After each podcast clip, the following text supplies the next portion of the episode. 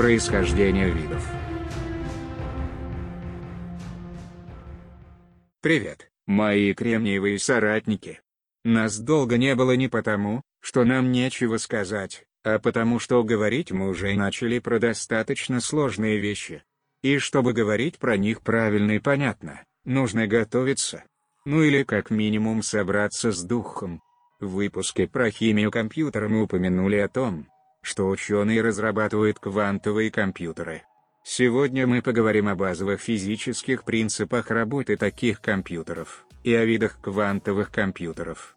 Первым делом мой углерод-органический коллега начнет издалека и скажет пару слов о квантовой физике. История классических компьютеров – это история от больших размеров к маленьким. Самые первые элементы памяти были размером порядка сантиметров, а сейчас это микро и нанометры. Квантовая же физика, в свою очередь, это физика очень малых объектов и малых энергий. В этой физике есть законы, которые не действуют для больших макрообъектов.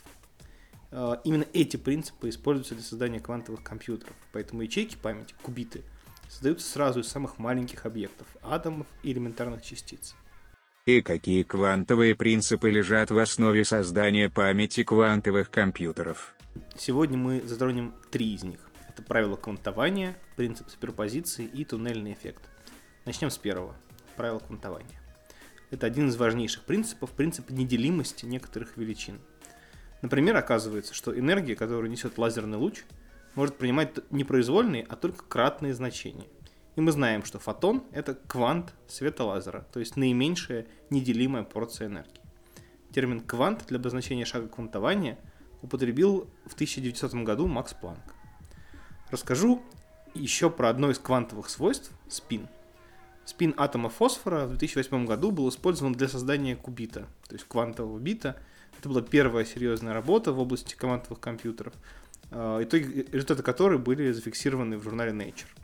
Вспомните школьный курс физики. А, там был такой термин магнитный момент. Это векторная величина, которая характеризует магнитные свойства вещества. Насколько оно сильный магнит и куда направлено магнитное поле. Вот эти два, две вещи закодированы в понятие магнитный момент. В случае с замкнутым контуром проволочки, э, по которой течет ток, э, этот момент определяется силой тока в проволочке и площадью, которую занимает контур. Именно благодаря этим свойствам мы можем построить электромагнит. Квантовая механика показала, что источником магнитного момента у элементарных частиц является свойство, называемое спин. И что получается? Спин – это квантовое значение – он может принимать только определенные дискретные значения. Квантованность этого значения, значения спина, подтвердил опыт Штерна-Герлаха в 22 году, 1922 году.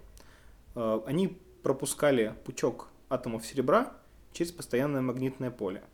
Если бы каждая маленькая частица серебра была магнитиком, то при пропускании через постоянное магнитное поле они бы равномерно рассеялись по принимающему экрану в соответствии с их изначальным направлением магнитного момента. Однако вместо размытой области на выходе эксперимента получилось ровно две точки, соответствующие положительному и отрицательному спину. Предположим, положительный спин соответствует единице, а отрицательный – нулю. Тогда из частицы, обладающей спином, можно построить квантовый бит. Выходит, меняя направление спина, можно менять значение бита. А вот тут все не так просто. Квантовый бит или кубит действительно имеет два собственных состояния, 0 или 1. Это если мы на него посмотрим. А пока на него не смотрят, он находится в суперпозиции этих состояний, как известная кошка Шредингера.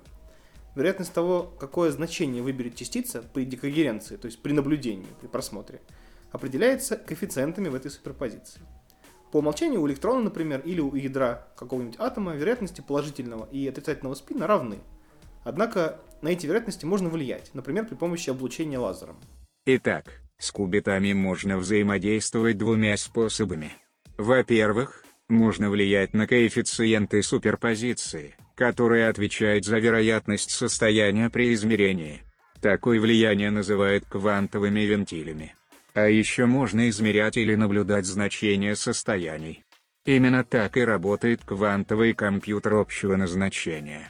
Сначала выполняется последовательность вентилей, а затем происходит измерение, которое дает искомый ответ. Вот тут начинается самая важная тонкость.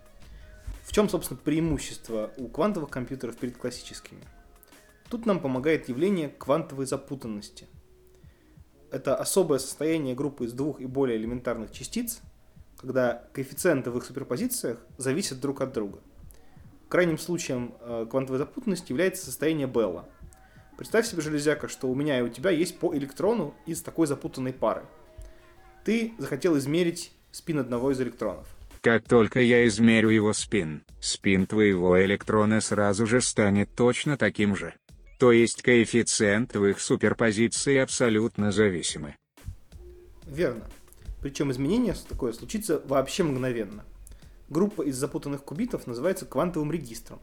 Если для описания суперпозиции одного кубита нам нужно было два числа, это вероятности того, что он при наблюдении станет нулем или единицей, то для описания суперпозиции квантового регистра из двух кубитов нужно уже четыре числа. Они будут соответствовать вероятности каждого из четырех исходов. 0,0, 0,1, 1,0 или 1,1. Регистр из четырех кубитов описывается уже 16 коэффициентами и так далее по степеням двойки. Влияя на вероятности в суперпозициях одного, мы автоматически влияем на вероятности всех состояний. Причем мгновенно. Это называется квантовый параллелизм. Используя это свойство, некоторые виды вычислений можно успешно ускорять. Однако, сколь-нибудь значимые вычислительные результаты можно получить, построив регистр из тысячи или десятка тысяч кубитов. С 2015 года компания IBM радует нас своими результатами в области создания компьютеров общего назначения. И даже в марте 2017 года они представили API для разработчиков. Однако всего лишь навсего для 5-кубитного компьютера. Канадская компания D-Wave утверждает, что они построили квантовый компьютер с двумя тысячами кубитов. Про компанию D-Wave действительно было много скептических высказываний, и только в 2015 году компания Google доказала, что вычисления этого компьютера действительно опираются на квантовые свойства. Однако стоит особенно отметить, что этот компьютер не компьютер общего назначения. Он использует технологию с очень страшным названием э, квантовый отжиг или квантовая нормализация. Квантовый отжиг позволяет быстро решать задачи дискретной оптимизации только их. Например, составлять расписание или выбирать маршрут обхода. Все системы стремятся к состоянию минимальной энергии. Квантовый отжиг – это метод, который ищет энергетически выгодную конфигурацию для квантового регистра. Среди всех возможных значений, которые могут принять кубиты после выполнения метода квантового отжига, будут выбраны те, которые энергетически наиболее выгодны, то есть являются глобальным оптимумом среди всех возможных конфигураций. Как это себе представить? Представьте себе, что у вас есть очень неровная грунтовая дорога, и вам нужно найти самую-самую низкую точку на ней.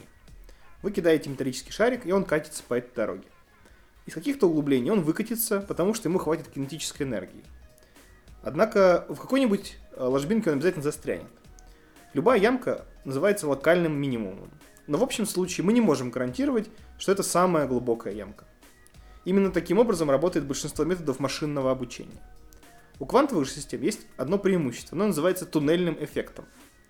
А, такой эффект разрешает системе занимать энергетически более выгодное состояние, даже если у нее недостаточно энергии, чтобы выкатиться из ямки. Как будто бы если наш шарик, если он не может выкатиться из ямки, начал рыть себе туннель. При таких свойствах можно гарантировать оптимальность решения – Однако число задач, которые мы можем решить таким образом, крайне ограничено. Итак, если подвести итог. Квантовые компьютеры общего назначения еще слишком простые, чтобы решать хоть сколь-нибудь сложные задачи. А компьютеры D-Wave хоть и достаточно крутые, но могут решать очень ограниченный круг задач. Выходит, программистам на PHP пока нечего бояться.